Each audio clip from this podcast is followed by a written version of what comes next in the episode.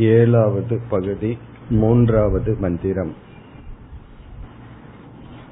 यः पृथिव्यां तिष्ठन् पृथिव्या अन्तरः यं पृथिवी न वेद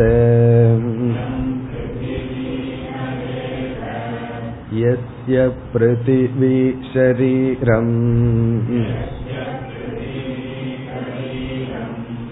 यः पृथिवीम् अन्तरो यमयति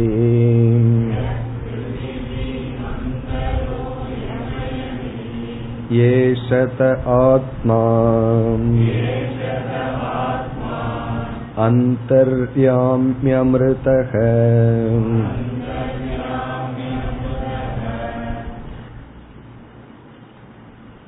இந்த ஏழாவது பிராமணத்துக்கு அந்தர்யாமி பிராமணம் என்பது பெயர். இங்கு அந்தர்யாமி தத்துவம் விளக்கப்படுகிறது. அந்தர்யாமி என்பது மாயையுடன் கூடிய பிரம்ம தத்துவம். அதைத்தான் நாம் ஈஸ்வரன் என்று கூறுகின்றோம். ஜெகத்யோனி என்றும் அனைத்துக்கும் காரண தத்துவம் என்றெல்லாம் கூறுகின்றோம். அந்த மாயையில் வெளிப்படுகின்ற பரபிரம்மன் ஈஸ்வரன் அல்லது அந்தர்யாமி என்று அழைக்கப்படுகிறது. அதனிடமிருந்து அடுத்து வந்த வெளிப்பாடுதான் சூத்ராத்மா சூத்திரம் அல்லது ஹிரண்ய கர்ப்ப தத்துவம்.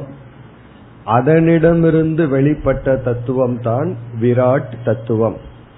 நாம் சூத்திர தத்துவத்தை முடித்து அந்தர்யாமி தத்துவத்திற்கு வந்துள்ளோம். இதில் சூத்திரமும் இங்கு ஆரம்பத்தில் வந்தது.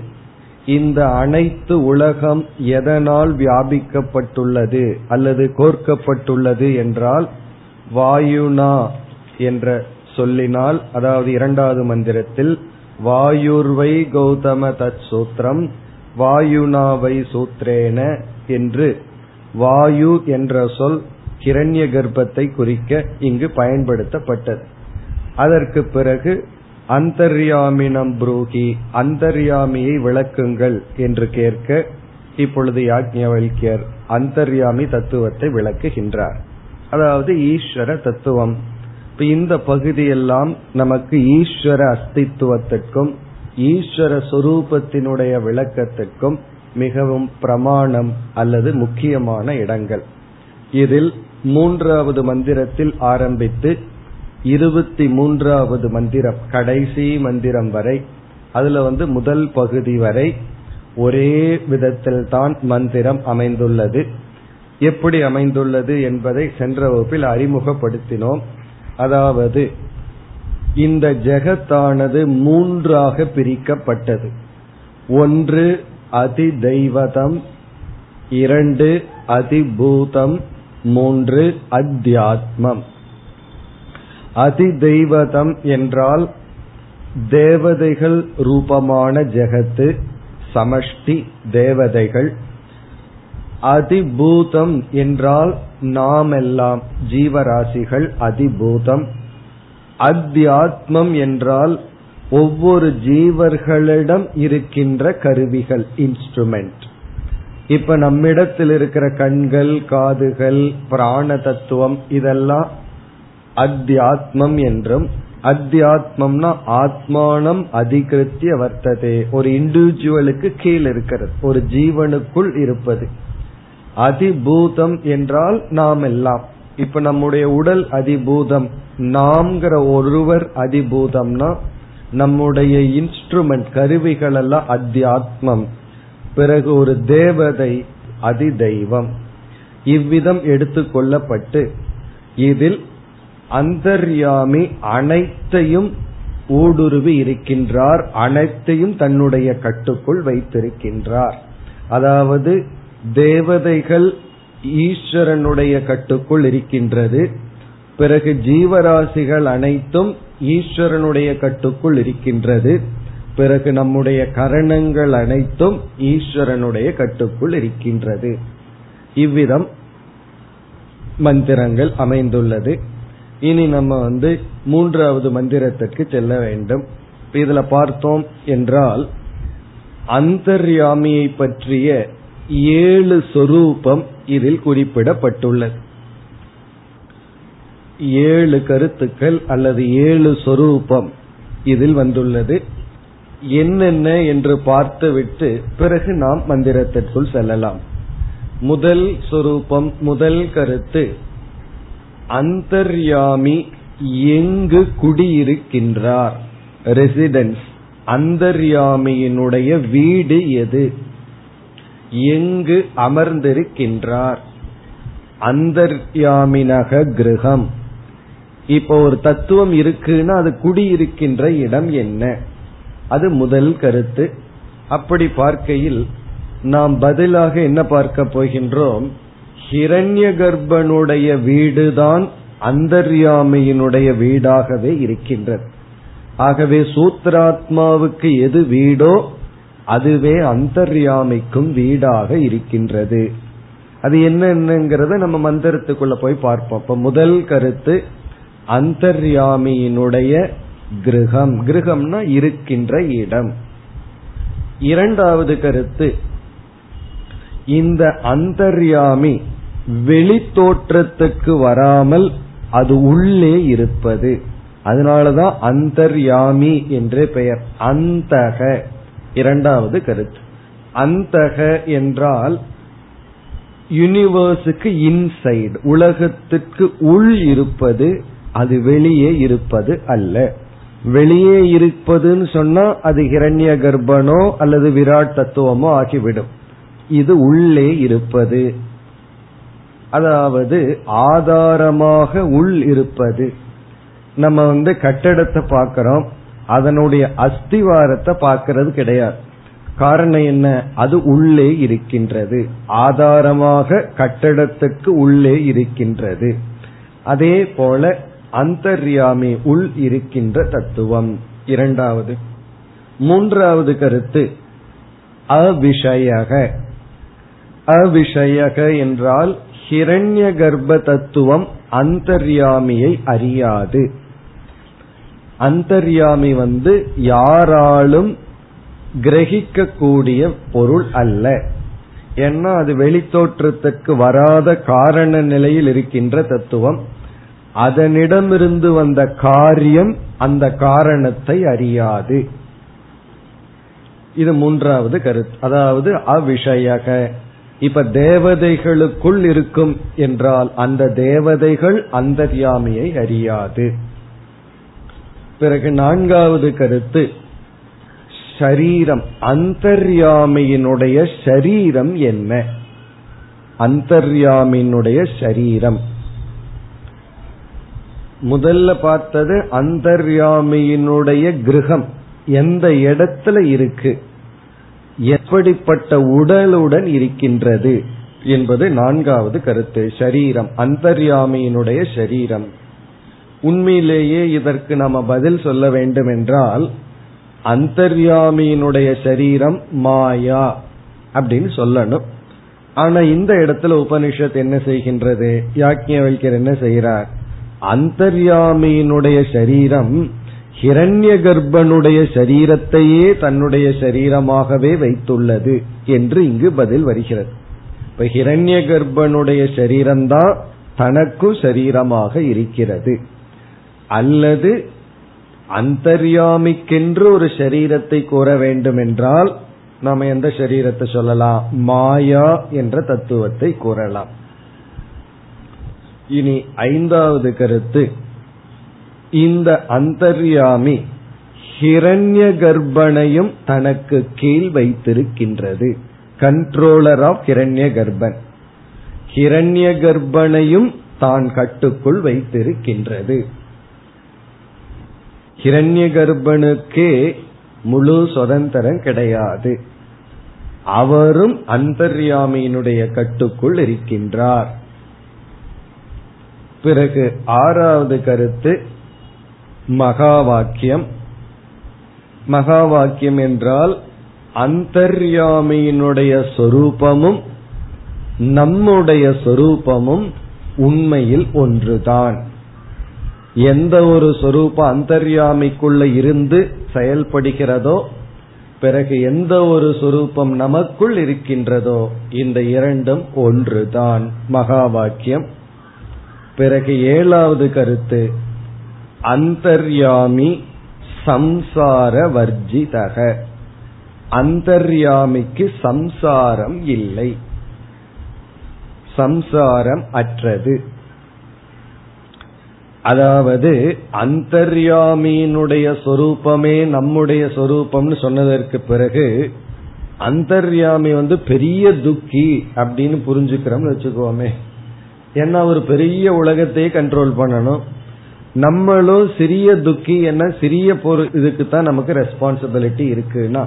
அப்புறம் எதுக்கு நம்ம அந்த அந்தர்யாமியோட ஐக்கியமாகணும்?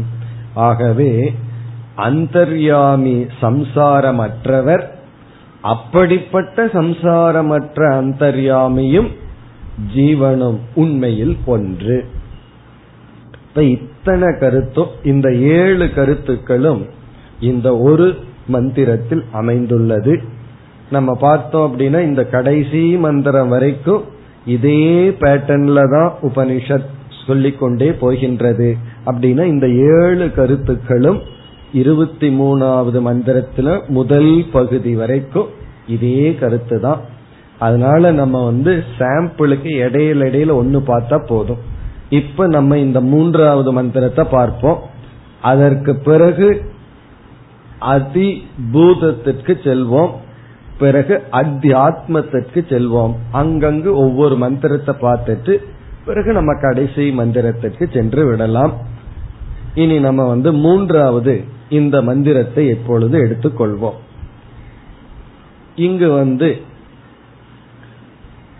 அந்தர்யாமி என்பவர் அனைத்துக்குள்ளும் இருக்கின்றார்ங்கிற இடத்துல முதல்ல அதி தெய்வதம்னு சொன்னோம். அதி தெய்வதம் என்றால் விதவிதமான தேவதைகள். எத்தனையோ விதமான தேவதைகள் இருக்கின்றன. அதுல வந்து சில தேவதைகள் எடுத்துக்கொள்ளப்பட்டுள்ளது. அதுல வந்து முதலில் எடுத்துக்கொண்ட தேவதா பிருத்திவி தேவதை. முதல்ல எடுத்துக்கொண்ட தேவதை பிருத்திவி தேவதை. இப்பொழுது நம்ம பார்த்த அந்த ஏழு கருத்தையும் இப்பொழுது நாம் இந்த நுழைத்து பார்க்கலாம். அதுல வந்து இந்த மந்திரத்துல எந்தெந்த பகுதி எந்தெந்த கருத்தை சொல்லுதுன்னு நமக்கு தெளிவாக விளங்கிவிடும். இப்பொழுது மந்திரத்திற்குள் செல்கின்றோம். யக பிருத்திவியாம் திஷ்டன். யக பிருத்திவியாம் திஷ்டன்.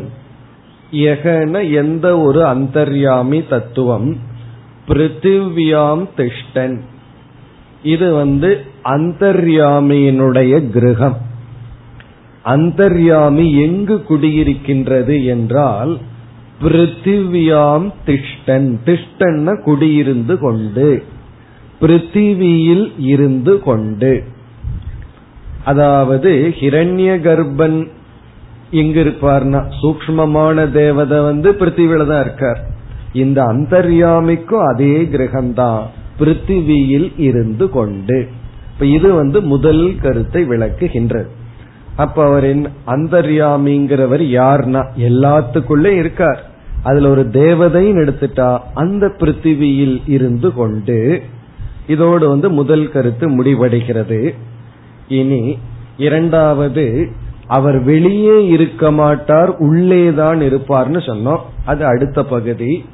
பிருத்திவியாகா அந்தரக. அது வந்து இரண்டாவது பகுதி. பிருத்திவிக்குள் இருக்கின்றார். அந்தரக அப்படின்னா அவர் வெளித்தோற்றத்துக்கு வராமல் அன்மேனிபெஸ்ட் ஒரு காரண சக்தி ரூபமாக பிருத்திவி தத்துவத்திற்குள் இருக்கின்றார். இப்ப பிருத்திவியில் இருந்து கொண்டு பிருத்திவிக்குள் இருக்கின்றார்ங்கிற இடத்துல பிருத்திவியில் இருந்து கொண்டுங்கிறது பிருத்திவிங்கிற தத்துவத்தை கிரகமாக கொண்டு ஆனால் பிருத்திவிக்கு உள் இருக்கின்றார் அதற்கு வெளியே அவர் இல்லை. வெளியே இருக்கிறதெல்லாம் அந்தர்யாமியினுடைய பல படிகள் தாண்டி வெளிப்பட்ட விராட் தத்துவம். ஆனா இந்த அந்தர்யாமி என்பவர் பிருத்திவிக்குள் இருக்கின்ற தத்துவம். இரண்டாவது இனி மூன்றாவது எம் பிருத்திவி ந வேத. சரி இந்த அந்தர்யாமி வந்து பிருத்திவிய வீடா வச்சிருக்கார். பிருத்திவிக்குள்ள இருக்கார்னா இந்த பிருத்திவி தேவதை அந்தர்யாமியை அறிய முடியுமா? இந்த ஹிரண்ய கர்ப்ப தத்துவம் அல்லது இந்த தேவதை அந்தர்யாமியை அறியுமா என்றால் எம் எந்த அந்தர்யாமியை பிருத்திவி ந வேத பிருத்திவி அறியாதோ. நம்ம மூன்றாவதா பார்த்தோம். அதாவது அவிஷயக. எந்த தேவதைகளும் இந்த தத்துவத்தை அறியாது. கேனோபனிஷத்துல கதையில படிச்சிருக்கிறமல்ல ஒவ்வொரு தேவதைகளும் ஒரு யக்ஷனை பார்க்க போய் பார்க்க முடியாமல் திரும்பியது போல இங்கு வந்து எந்த தேவதையும் அறியாது. யார் இந்த அந்தர்யாமியை? பிறகு கடைசியில அறிஞ்சிட்டாங்களே அப்படின்னா நம்ம எப்படி புரிஞ்சுக்கணும்? விஷயங்களாக ஒரு பொருளாக அறிய முடியாது தன் சொரூபமாகத்தான் புரிந்து கொள்ள முடியும். இப்ப அந்தர்யாமியினுடைய சொரூபம் அனைத்து தேவதைகளுக்குள் இருந்தாலும் எந்த தேவதையும் அந்தர்யாமியை அறியாது பொருளாக பார்க்காது. எம் பிருத்திவி ந வேத. இனி நான்காவது கருத்து. எஸ்ய பிருத்திவி சரீரம் அதாவது அந்தர்யாமியினுடைய சரீரம் என்ன? எஸ்ய எந்த அந்தர்யாமிக்கு பிருத்திவி சரீரம்? பிருத்திவியானது சரீரமாக இருக்கிறதோ? அப்படின்னு என்ன? ஹிரண்ய கர்ப்பனுக்கு எது சரீரமோ அதையே அந்தர்யாமையும் சரீரமாக கொண்டுள்ளது. இப்ப பிருத்திவியையே சரீரமாக கொண்டுள்ளது. அதாவது பூமிக்குள் இருந்து பூமியில் இருந்து கொண்டு பூமிக்கு உள்ளேயும் இருந்து பூமி அறியாமல் பூமியை உடலாக கொண்டு. நான்காவது கருத்து. பிறகு ஐந்தாவது கருத்து. ஹிரண்ய கர்ப்பனையும் கட்டுப்படுத்துபவர். அப்படின்னா இந்த பிருத்திவியையும் கட்டுப்படுத்துபவர். யக பிருத்திவீம் அந்தரக யமயதி. அது வந்து ஐந்தாவது கருத்து. யக அந்தர்யாமி. இந்த அந்தர்யாமியானவர் பிருத்திவீம் அந்தக பிருத்திவிக்குள் இருந்து யமயதி இந்த பிருத்திவியை கட்டுப்படுத்துகின்றார். அப்படின்னா இந்த பிருத்திவி தேவதையும் கூட தன்னுடைய இஷ்டத்திற்கு செயல்பட முடியாது. அது யாருடைய கட்டில் இருக்கு? அந்தர்யாமி ஈஸ்வரனுடைய கட்டில் இருக்கின்றது. அதாவது நமக்கு வந்து மேலோட்டமா பார்த்தா இவர் என்ன கட்டுப்படுத்துறார் அப்படின்னு தோணும். ஆனா அவரையே போய் பார்த்தா அவரே கட்டுண்டு கிடப்பார்.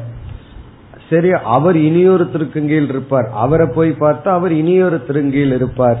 இப்ப கடைசியில போய் பார்த்தா யார்னா ஈஸ்வரன் ஒருவர் தான் இத நம்ம உணர்ந்தோம் அப்படின்னா யார் மீது நம்ம பழி சுமத்த முடியாது. காரணம் என்ன? எல்லாருமே வேறு வழி இல்லாமல் கட்டுப்பட்டு தான் இருக்கிறார்கள்.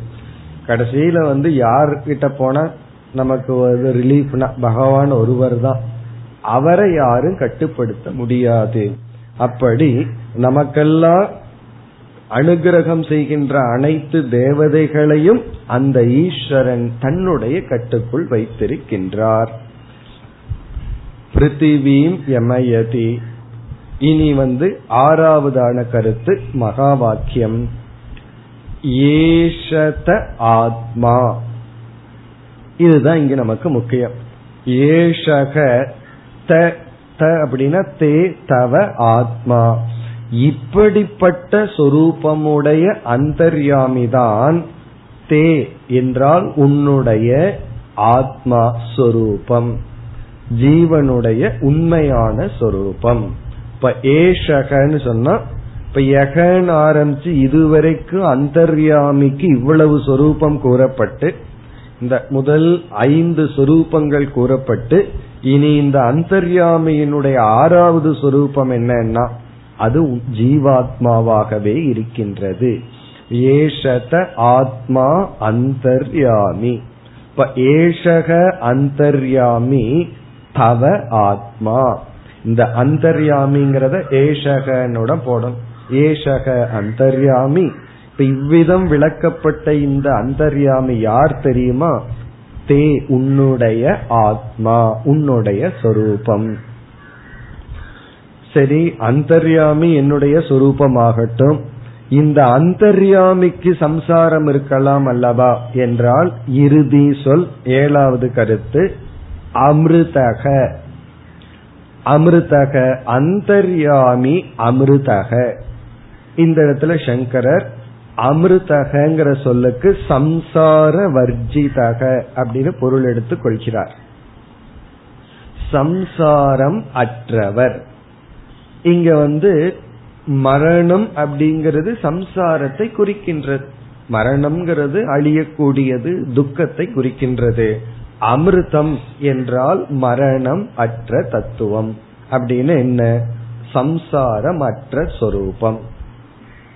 இப்ப இந்த ஒரு மந்திரத்தை நம்ம பார்த்தோம் அப்படின்னா அந்தர்யாமியினுடைய தத்துவங்கள் எல்லாம் கூறப்பட்டு இப்படிப்பட்ட அந்தர்யாமி இந்தந்த தேவதைகளுக்குள் இருந்து கொண்டு அந்த தேவதையை அறியாமல் அந்த தேவதையை தன்னுடைய வசத்தில் வைத்துக் கொண்டு இருப்பவர் என்றெல்லாம் சொல்லி ஏஷத ஆத்மா இந்த அந்தர்யாமி தான் உன்னுடைய சொரூபம். இப்ப இதுவும் ஒரு விதமான மகா வாக்கியம் ஒரு விதமானவல்ல இது மகா வாக்கியம் பூர்ணமான மகா வாக்கியம் எப்படி ஈஸ்வரனுடைய சொரூபத்தை சொல்லி இந்த அந்தர்யாமி தான் ஆத்மா உன்னுடைய சொரூபம். இப்ப நீயும் அந்தர்யாமையும் ஒன்றுதான். அப்படின்னு என்ன அர்த்தம்? இதற்கு முன்னாடி வந்து அந்தர்யாமி வந்து என்ன கட்டுப்படுத்துது அப்படி இப்படின்னு நினைச்சிட்டு இருப்போம். அதற்கு பிறகு யாரும் யாரையும் கட்டுப்படுத்துவதில்லை. இருக்கிறது வந்து ஒரே ஒரு சொரூபம். அமிர்த ஸ்வரூபம் இந்த இதே கருத்து தான். இனிமேல் நம்ம வந்து இருபத்தி மூணாவது மந்திரம் ஃபர்ஸ்ட் போர்ஷன் வரைக்கும் இருக்கு. அதனால நம்ம அப்படியே இருபத்தி மூணு வரைக்கும் போயிடலாம். இருந்தாலும் இடையில வந்து பதினைந்தாவது மந்திரத்துக்கு இப்ப போவோம். ஏன்னா மற்ற மந்திரங்கள் எல்லாம் இப்ப அடுத்தது பார்த்தோம் அப்படின்னா அப்சு. அப்சுங்கிற தத்துவம் தண்ணீர். அதற்கப்புறம் பார்த்தோம் அப்படின்னா அக்னி. இப்படி வந்து விதவிதமான தேவதைகள் வருகின்றது. அதற்கு பிறகு வந்து அதிபூதம் பிறகு அத்தியாத்மம். அதையும் இருக்குங்கிறத பார்க்கறதுக்காக அதை நம்ம இப்பொழுது ரெஃபர் பண்ணுவோம். பிறகு நம்ம கடைசி மந்திரத்திற்கு சென்று விடலாம். இப்ப நம்ம வந்து பதினைந்தாவது மந்திரத்தை எடுத்துக்கொண்டால் இப்ப பதினான்காவது மந்திரத்துடன் அதிதெய்வதம் முடிவடைகிறது. பிறகு வந்து உபனிஷத்தை அதிபூதம் ஆரம்பம் ஆகின்றது என்று பதினாலாவது மந்திரத்தில் கூறப்பட்டு இனி நம்ம வந்து பதினைந்தாவது மந்திரத்திற்கு செல்வோம். இப்ப இதனுடைய சாராம்சத்தை நம்ம அப்படியே பார்த்துருவோம். நம்ம படிக்க வேண்டாம். பதினஞ்சாவது மந்திரத்துல பார்த்தோம் அப்படின்னா அதே பேட்டர்ன்ல இருக்கு.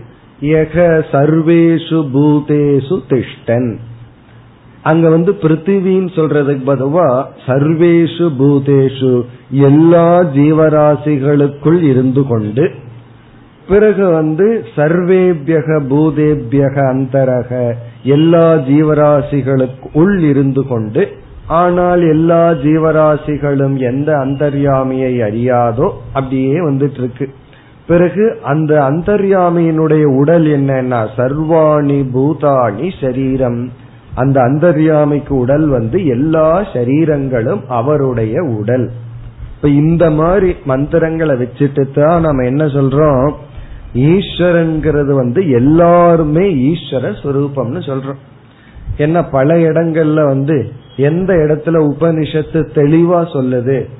நம்முடைய அனைத்து சரீரமும் ஈஸ்வரனுடைய சரீரம் அப்படின்னு கேட்டா அது இந்த மாதிரி மந்திரங்கள் தான். எஸ்ய சர்வாணி பூதாணி சரீரம். எந்த அந்த அந்தர்யாமிக்கு அனைத்து சரீரமும் தன்னுடைய சரீரமாக இருக்கின்றதோ. பிறகு வந்து எல்லா பூதங்களையும் தான் அடக்கி கொண்டிருக்கிறது. ஏஷத ஆத்மா. ஏஷத ஆத்மான எல்லா ஜீவராசிகளுக்குள்ளும் இருக்கின்ற அந்த அந்தர்யாமி தான் உன்னுடைய ஆத்மா. இப்படி இந்த மந்திரத்தை பார்த்தோம்னா அதிபூதம்னு முடிவடைந்து பிறகு அத அத்தியாத்மம். அத்தியாத்மம்னு சொல்லி அடுத்தது ஆரம்பிக்கின்றது. பதினாறாவது மந்திரத்தை நம்ம பார்த்தோம் அப்படின்னா இதுல வந்து உடலில் இருக்கின்ற சில தத்துவங்கள் எடுத்துக்கொள்ளப்பட்டுள்ளது. எப்படிப்பட்டது? யக பிராணே திஷ்டன். இப்ப பிராணக வாக் வாக்கில் இருந்து கொண்டு இதே பேட்டர்ன்ல தான். அதே போல வந்து நம்மளுடைய ஸ்ரோத்ரம் சக்ஷுகு போன்ற இந்திரிய கூட்டங்கள் எடுத்துக்கொள்ளப்பட்டு அதுதான் அத்தியாத்மம்னு சொல்லப்படுகிறது. இவைகளுக்குள் இருந்து கொண்டு பிறகு நம்ம இதுக்கு ஏழு கருத்து பார்த்தோமே அனைத்தும் வருகிறது. கடைசியில் என்னன்னா அந்தர்யாமி அமிர்தக என்று இந்த மூன்றாவது மந்திரத்தினுடைய பேட்டர்ன் வந்து இருபத்தி மூன்று பாதி வரைக்கும் அப்படியே வருகிறது. அதற்கு மேல வேறு விதத்தில் உபனிஷத் பிரம்ம தத்துவத்தை விளக்குகின்றது. எதற்கு இப்படி திருப்பி திருப்பி சொல்லணும்னா இது நமக்கு ஒரு நிதித்தியாசனத்துக்காக அல்லது வந்து நம்ம மனசுலேயே போட்டு அபியாசம் செய்வதற்காக இவ்விதம் வருகிறது. இனி நம்ம என்ன செய்கின்றோம்? கடைசி மந்திரத்திற்கு செல்கின்றோம். இருபத்தி மூன்றாவது மந்திரம். அதை இப்பொழுது படிப்போம். யோ रेतसि तिष्ठन् रेतसो अन्तरक यं रेतो न वेद यस्य रेतशरीरम् यो रेतो अन्तरो यमयति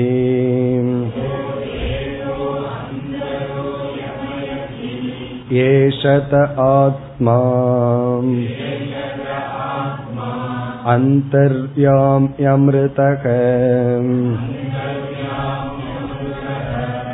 अदृष्टो द्रष्टा अश्रुतश्रोता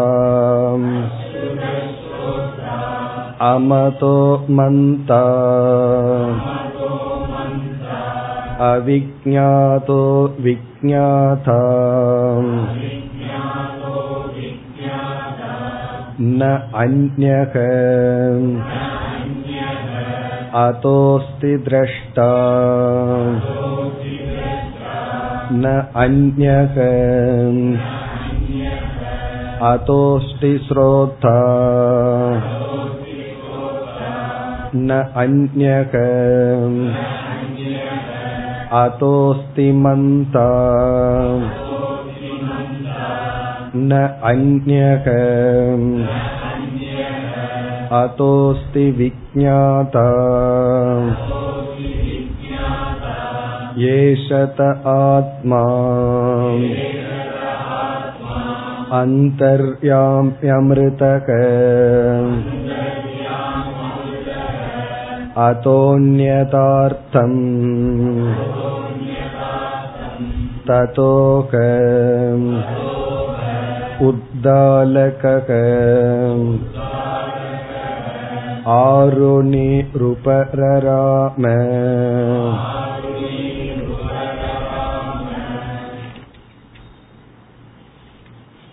இருபத்தி மூன்றாவது இறுதி மந்திரத்தில் முதல் பகுதியில் மீண்டும் அத்தியாத்ம தத்துவம் எடுத்துக்கொண்டு அந்தர்யாமி சுரூபம் கூறப்பட்டு ஏஷத ஆத்மா அந்தர்யாமி அமிர்தக என்று முடிவடைகிறது. நம்ம அதற்கு பிறகு உள்ள கருத்தை இப்பொழுது எடுத்துக்கொள்வோம். இப்ப நாம் எடுத்துக்கொள்கின்ற பகுதி அதிருஷ்டோ திரஷ்டா. அந்த பகுதியில் இருந்து அதிருஷ்டோ திரஷ்டா அஸ்ருத ஸ்ரோதா அமதோ மந்தா அவிஜாதோ விஜாதா அது வரைக்கும் ஒரு போர்ஷன் அதாவது ஒரு விதத்துல உபனிஷத் விளக்குகின்றது. நான்யக அதக அஸ்தி திரஷ்டா. அந்த பகுதி இனியொரு விதத்தில் உபனிஷத் பிரம்ம தத்துவத்தை விளக்குகின்றது. ஆகவே இப்பொழுது நாம் எடுத்துக்கொள்கின்ற சொல் அதிருஷ்டோ திரஷ்டா. இதுவெல்லாம் மிக ஃபேமஸ் ஸ்டேட்மெண்ட்ஸ் மிக பிரசித்தமான வாக்கியங்கள். ஏன்னா இது இனி மீண்டும் மீண்டும் இதே வாக்கியங்கள் வர இருக்கின்றது? அதிருஷ்டோ திரஷ்டா. இப்ப இதனுடைய விளக்கத்திற்கு இப்பொழுது வருவோம். முதல்ல இதனுடைய டிரான்ஸ்லேஷன் பார்ப்போம். அதிருஷ்டக அப்படின்னா பார்க்கப்படாதது. திருஷ்டக அப்படின்னா பார்க்கப்பட்ட. அதிருஷ்டக என்றால் பார்க்கப்படாதது. திரஷ்டா பார்ப்பவன். திரஷ்டான பார்ப்பவன் அதிருஷ்டகன பார்க்கப்படாதது. இதனுடைய விளக்கம் என்ன என்றால் அதிருஷ்டக அப்படிங்கிற சொல் பிரம்மத்தினுடைய சொரூபத்திற்கான ஒரு விளக்கம். திருஷ்டக அப்படின்னு சொன்னா எதெல்லாம் பார்க்கப்படுகிறதோ அதெல்லாம் திருஷ்டம். திருஷ்டம்னா பார்க்கப்படுவது. அதிருஷ்டக அப்படின்னு சொன்னா பார்க்கப்படாதது. இப்ப பிரம்மத்தினுடைய ஒரு சொரூபம் அதிருஷ்டக பார்க்கப்படாதது. இதத்தான் வந்து பல கோணங்கள்ல வந்து அரூபம் அச்சக்ஷுகு இந்த மாதிரி எல்லாம் சொல்லப்படும். அதுக்கு வந்து ரூபம் கிடையாது சப்தம் கிடையாது இப்படி எல்லாம் உபனிஷத் கூறு வரும். அதனுடைய சுருக்கம் வந்து அதிருஷ்டக. அதிருஷ்டகன பார்க்கப்படாதது. இப்ப பார்க்கப்படாதது அப்படின்னு சொல்வதிலிருந்து அபரிச்சின்னம் அப்படிங்கிறது தெளிவாக்கப்படுகிறது. பரிச்சின்னம் அப்படின்னா வரையறுக்கப்படுவது. அபரிச்சின்னம்னா வரையறுக்கப்படாதது அப்படின்னு அர்த்தம். எப்படி? எதெல்லாம் திருஷ்டமோ அதெல்லாம் பரிச்சின்னம். எதெல்லாம் பார்க்கப்படுவதோ அதெல்லாம் வரையறுக்கப்படுவது. அது எப்படி வரையறுக்கப்படுவதுன்னு சொல்கிறீர்கள் என்றால் ஒன்றை நம்ம பார்க்கிறோம் அப்படின்னு சொன்னாவே ஒரு பிரமாணத்தின் மூலமாகத்தான் அதை பார்க்க முடியும். ஆகவே பிரமாணமே அந்த பொருளை வரையறுத்து விடுகிறது. எப்படி என்றால் இப்ப நம்ம வந்து உங்களை எல்லாம் நம்ம பார்க்க முடியுது நம்ம எல்லாம் நம்ம பார்த்துக்க முடியுது. காரணம் என்ன என்றால் நம்ம வரையறுக்கப்பட்டு இருக்கோம். நம்ம கண்ணு வந்து ஒரு லெவலுக்கு மேல போய் பார்க்காது. காரணம் என்ன அப்படின்னா அந்த பிரமாணத்துக்கு அவ்வளவுதான் சக்தி இருக்கு. அப்போ ஒரு பொருள் வந்து பார்க்கப்படுகிறது கேட்கப்படுகிறது பிரமாணத்திற்குள் வருகிறதுன்னு சொன்னா அந்த பிரமாணத்தினுடைய எல்லைக்குள் இருக்கிறது அர்த்தம். பிரமாணத்தினுடைய எல்லையை தாண்டி போனா தான் நம்மளால அதை பார்க்க முடியாது. ஆகவே இங்கு அதிருஷ்டக அப்படிங்கிற சொல் வந்து அபரிச்சின்னம். இது எதை குறிக்கின்றது? அந்தர்யாமியினுடைய அல்லது பிரம்மத்தினுடைய சொரூபத்தை குறிக்கின்றது. இப்ப முதல் கருத்து அதிருஷ்டக என்றால் பார்க்கப்படாதது அல்லது அப்பிரமேயம்னு நம்ம சொல்றோம். பிரமேயம் அப்படின்னு சொன்னா அறியப்படுவது அப்பிரமேயம்னு அறியப்படாதது. இனி அடுத்த சொல் பார்த்தோம் அப்படின்னா திரஷ்டா. அதிருஷ்டக பார்க்கப்படாதது. பிறகு அடுத்த சொல் வந்து திரஷ்டா. திரஷ்டா அப்படின்னு சொன்னா பார்ப்பவன். பார்ப்பவன். அதாவது பார்க்கப்படாதது ஆனால் இது பார்ப்பவனாக இருப்பது. அறியப்படாதது ஆனால் இந்த பரபிரம்ம தத்துவம் அறிபவனாக இருக்கிறது. இப்ப இதுக்கு நம்ம எப்படி பொருள் சொல்லலாம்னா ரெண்டு விதத்துல பொருள் சொல்லலாம். ஒரு பொருள் வந்து உண்மையிலேயே இந்த பரபிரம்மன் எதையும் அறிவதில்லை. ஆனால் உபாதியின் துணை கொண்டு மாயை மாயையிலிருந்து உருவாகின சூக்ம தத்துவத்தை தன்னுடைய உபாதியாக வைத்துக்கொண்டு தானே என்ன செய்கின்றது? அறிபவனாகவும் இருக்கின்றது. அப்ப முதல் விளக்கம் அதிருஷ்டோ திரஷ்டா என்பதற்கு பார்க்கப்படாதது அப்பிரமேயமாக இருந்து கொண்டு அபரிச்சின்னமாக இருந்து கொண்டு பிறகு உபாதியின் துணை கொண்டு உலகத்தை பார்த்து கொண்டிருக்கின்றது. அப்படி ஒரு பொருள். அவ்விதம் ஒரு விதமான விளக்கம். பிறகு இதற்கு இனி ஒரு விளக்கமும் இருக்கின்றது. அந்த விளக்கம் என்னவென்றால் பொதுவாக திரஷ்டா அப்படிங்கிறது யார்? பொதுவா யார் பார்ப்பார்கள் அப்படின்னு சொன்னா நம்ம மனசை தான் சொல்லுவோம். என்னுடைய மனது பார்க்கின்றது அப்படின்னு சொல்லி நம்ம மனதைத்தான் திரஷ்டா நம்ம மனது ஸ்ரோதா நம்ம மனம்ங்கிற சிதாபாசத்துடன் கூடிய அந்த கரணம் பார்ப்பது கேட்பது இப்படி எல்லாம் பண்ணிட்டு இருக்கு. ஆனா இந்த மனமே எப்படிப்பட்டதுன்னு சொன்னா பார்க்கப்படுவதாகவும் இருக்கின்றது. இப்ப இந்த மனம் வந்து இந்த உலகத்தை பார்ப்பவனாகவும் இருந்து கொண்டு இருக்கின்றது. பிறகு இதே மனம் பார்க்கப்படுவதாகவும் இருக்கிறது. இப்படி இந்த மைண்ட் வந்து ரெண்டு விதத்தில் இருக்கு. ஒன்று திரஷ்டா. மனது எப்ப திரஷ்டா? என்றால் இந்த உலகத்தை பார்க்கும் பொழுது திரஷ்டாவா இருக்கு. பிறகு இந்த சாட்சியினுடைய அடிப்படையில பார்த்தா மனமே திருஷ்யமாவும் இருக்கு அறியப்படுவதாகவும் இருக்கு.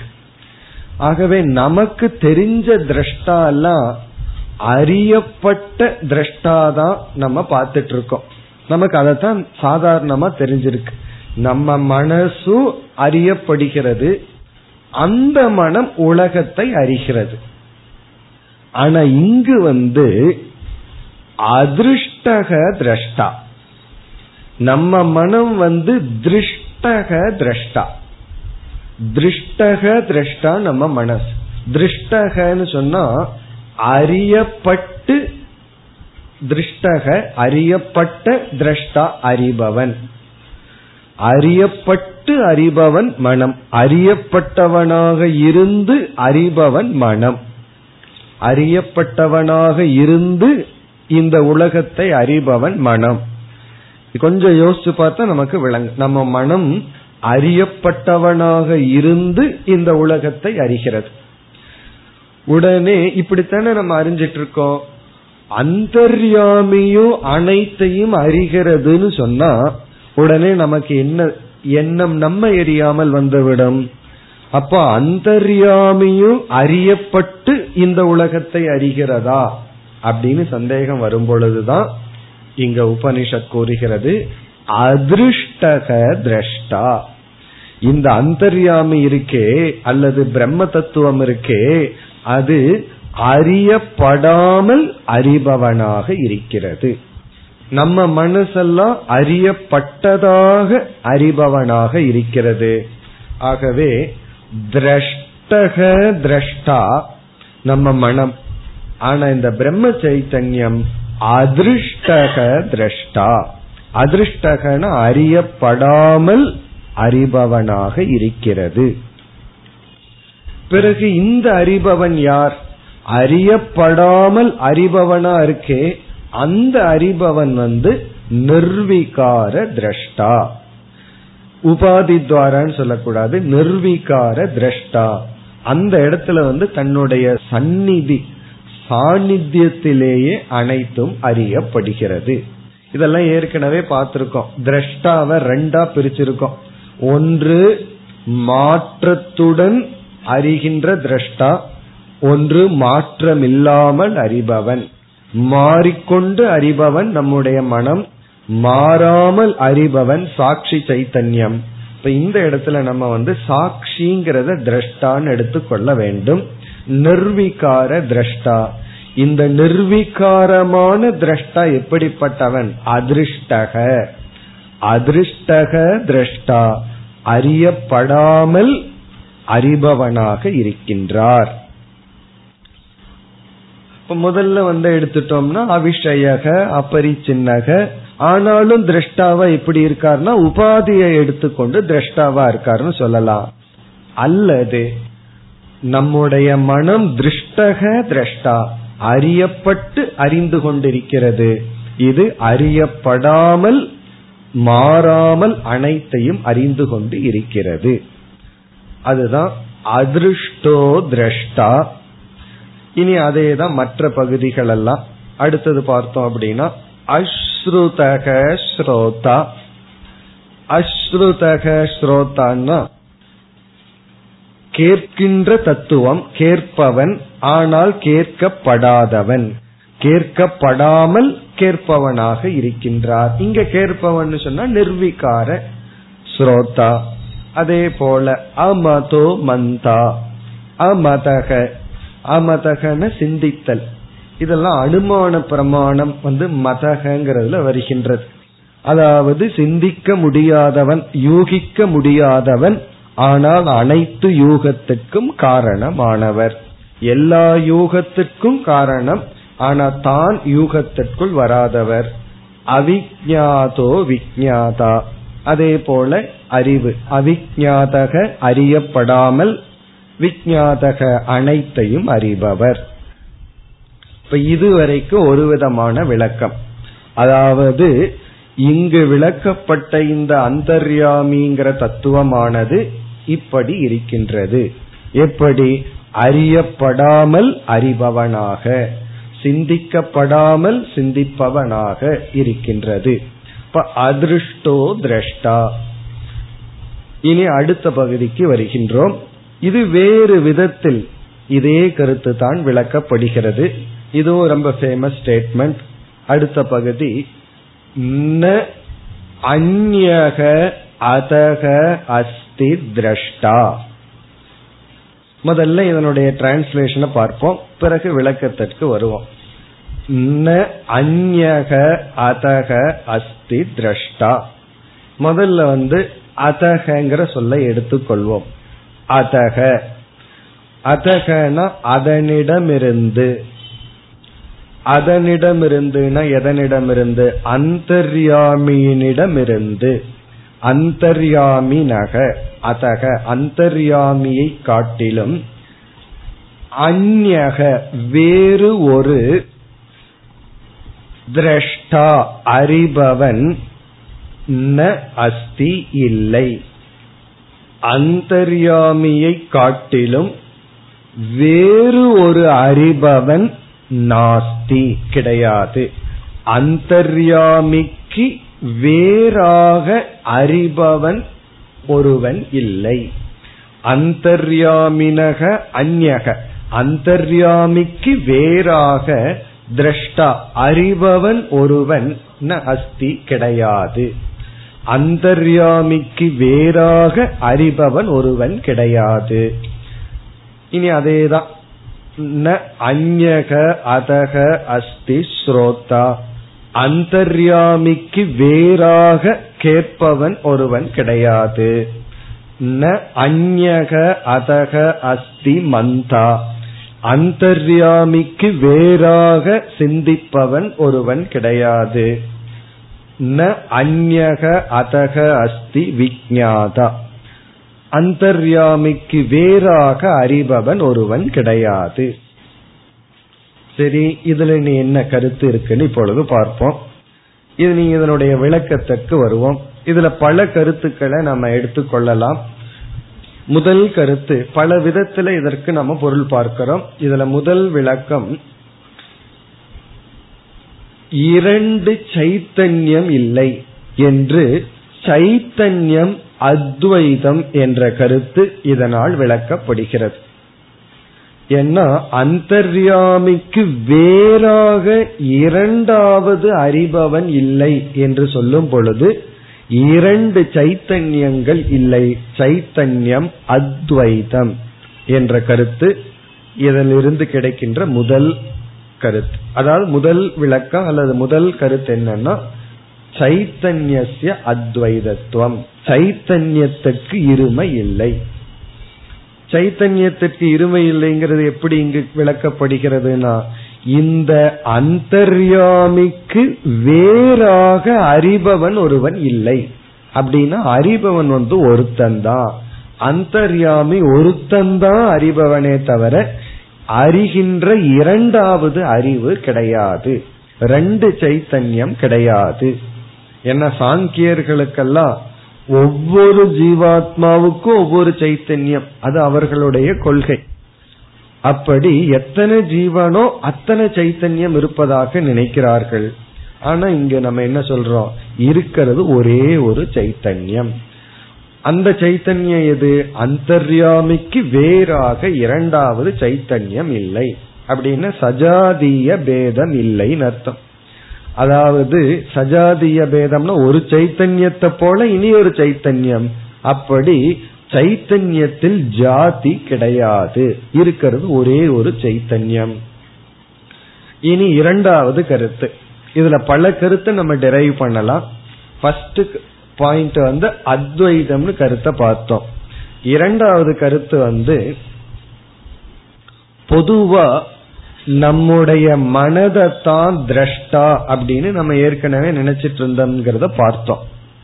ஏன்னா நம்ம மனசு தானே பார்க்குது மனசு தானே அனுபவிக்கின்றது. ஆகவே மனம் வந்து ஒரு பிரமாதாவாக செயல்பட்டு கொண்டு இருக்கின்றது இப்ப நம்முடைய மனம் வந்து அறிபவன் அனுபவிப்பவனாக இருந்து கொண்டு இருக்கும் பொழுது இங்கு வந்து அந்தர்யாமிக்கு வேறாக அறிபவன் யாரும் இல்லை என்று சொல்லும் பொழுது மனதினுடைய திரஷ்டத்துவம் நிஷேதம் செய்யப்படுகிறது. இங்க என்ன நிஷேதம் செய்யப்படுகிறதுனா மனதிற்குள் இருக்கின்ற அறியும் தன்மை நிஷேதம் செய்யப்படுகிறது. இதெல்லாம் கொஞ்சம் சூக்மமா பார்த்தா தான் இதுக்குள்ள இந்த நிஷேதம் இருக்குதுங்கிறது நல்லா உணர முடியும். அந்தர்யாமிக்கு வேறாக அறிபவன் ஒருவன் இல்லை அப்படின்னு சொல்லும் பொழுதே எப்பொழுது ஒரு பிரசக்தி இருக்கோ அங்கதான் நிஷேதம் பண்ணணும். எங்க சான்ஸ் இருக்கோ அங்கதான் அது இல்லைன்னு சொல்லி ஆகணும். இங்க வந்து எங்க சான்ஸ் இருக்குன்னா மனதுக்கு வந்து சுதந்திரமா இயற்கையா அறியற சக்தி இருக்கு அப்படின்னு நினைக்கிற வாய்ப்பு இருக்கு. அப்படி ஒரு தப்பு பண்றதுக்கு இடம் இருக்கு. காரணம் என்ன? அங்க சிதாபாசம் இருக்கிறதுனால மனசு என்னைக்குமே உணர்வு ரூபமா இருக்கிறதுனால நம்ம மனதை வந்து ஜட சொரூபம்னு புரிந்து கொள்ளாமல் சேதன சொரூபம்னு நினைக்கிறதுக்கு வாய்ப்புண்டு. ஆகவே பிரம்மன் ஒரு சேதன தத்துவம் இருக்கு மனசுன்னு ஒரு சேதன தத்துவம் இருக்குன்னு வரும் பொழுது இங்கு வந்து அந்தர்யாமி ஒன்றுதான் அறிபவன். வேறு அறிபவன் இல்லைன்னா வேறு அறிபவன் யார் இருக்கிறதா நம்ம நினைக்கிறதுக்கு வாய்ப்புண்டுன்னா நம்முடைய மனம். ஏன்னா மனதைத்தான் நம்ம வந்து பிரமாதான்னு சொல்லிட்டு இருக்கோம் ஆகவே மனதினுடைய திரஷ்டத்துவம் நிஷித்தம். மனதின் இருக்கின்ற அறிதல்ங்கிற தன்மை நிஷேதம் செய்யப்பட்டுள்ளது. அப்படின்னு என்ன அர்த்தம் அப்படின்னா சிதாபாசத்தினுடைய மித்தியாத்துவம். மனதில் இருக்கிற சிதாபாசம் மித்தியா. ஆகவே இந்த உலகத்துல வந்து சேதனமா இருக்கிறது ஒரே ஒரு தத்துவம் அந்தர்யாமி என்று. மனம் ஜடமாக்கப்பட்டு மனம் வந்து திருஷ்யத்துடன் சேர்க்கப்பட்டு விடுகிறது. ஆனா நம்ம என்ன பண்ணிருக்கிறோம் தெரியுமோ மனம் வந்து திரஷ்டாவா இருந்து திருஷ்யமா இல்லை. அதனாலதான் வேதனை.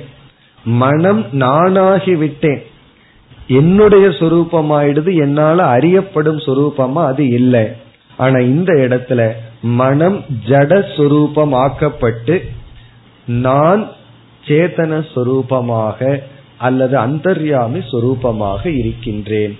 அந்த கருத்து இப்பகுதியிலிருந்து கிடைக்கிறது. அந்நக அதக அஸ்தி திரஷ்டால இரண்டாவதா நம்ம பார்க்கிறது மனதினுடைய திரஷ்டத்துவ நிஷேதம் சிதாபாச மித்தியாத்துவம் ஜீவனுடைய மித்தியாத்துவம். இனி இதற்கு இனி ஒரு விளக்கமும் இருக்கின்றது. அதாவது இனி ஒரு விளக்காசிரியர் இனி ஒரு வியாக்கியானமும் கொடுக்கின்றார்.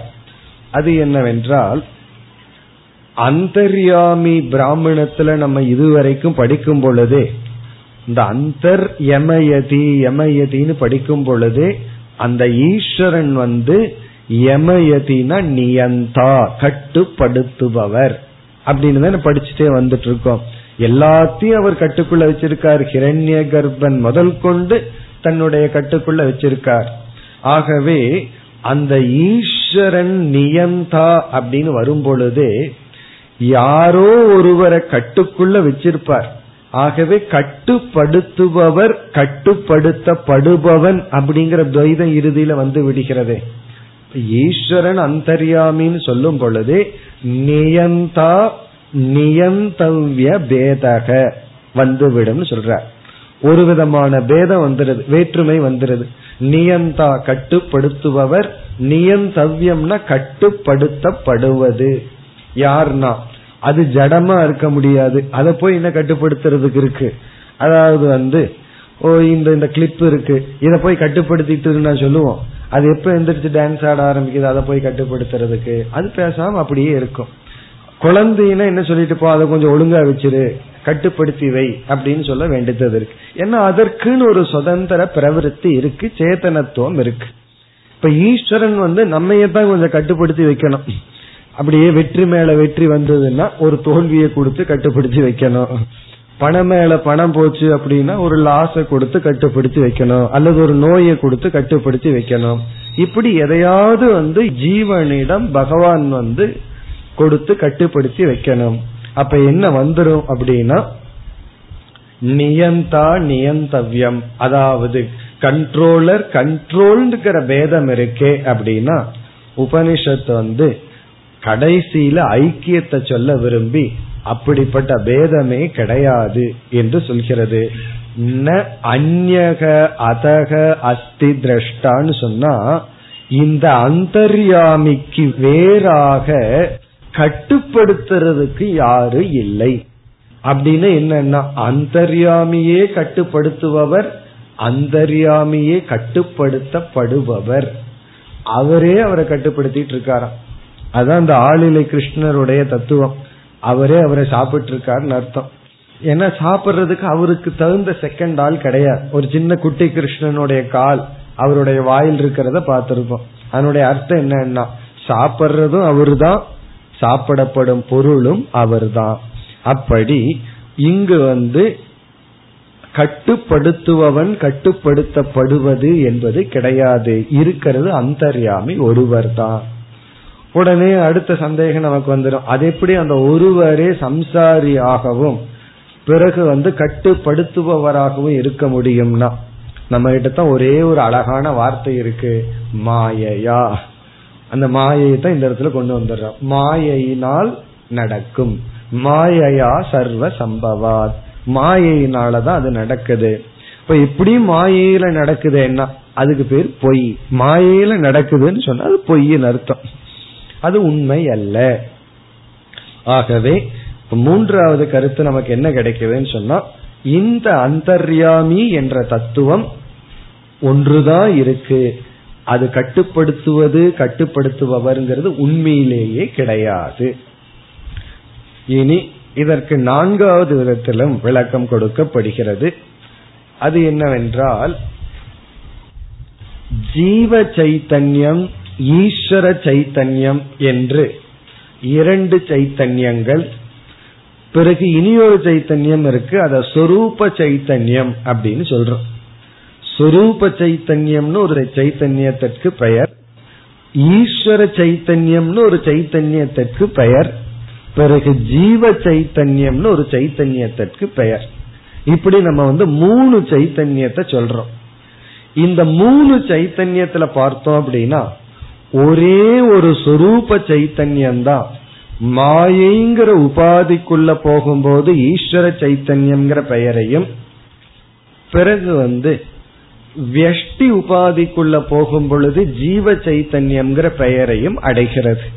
ஆகவே இருக்கிறது ஒரே ஒரு சைத்தன்யம் தான் அது மாயையினுடைய வசத்துலதான் இரண்டு பெரிய சைத்தன்யங்களாக ஒரு பெரிய சைத்தன்யம் ஒரு சிறிய சைத்தன்யமா போகுது.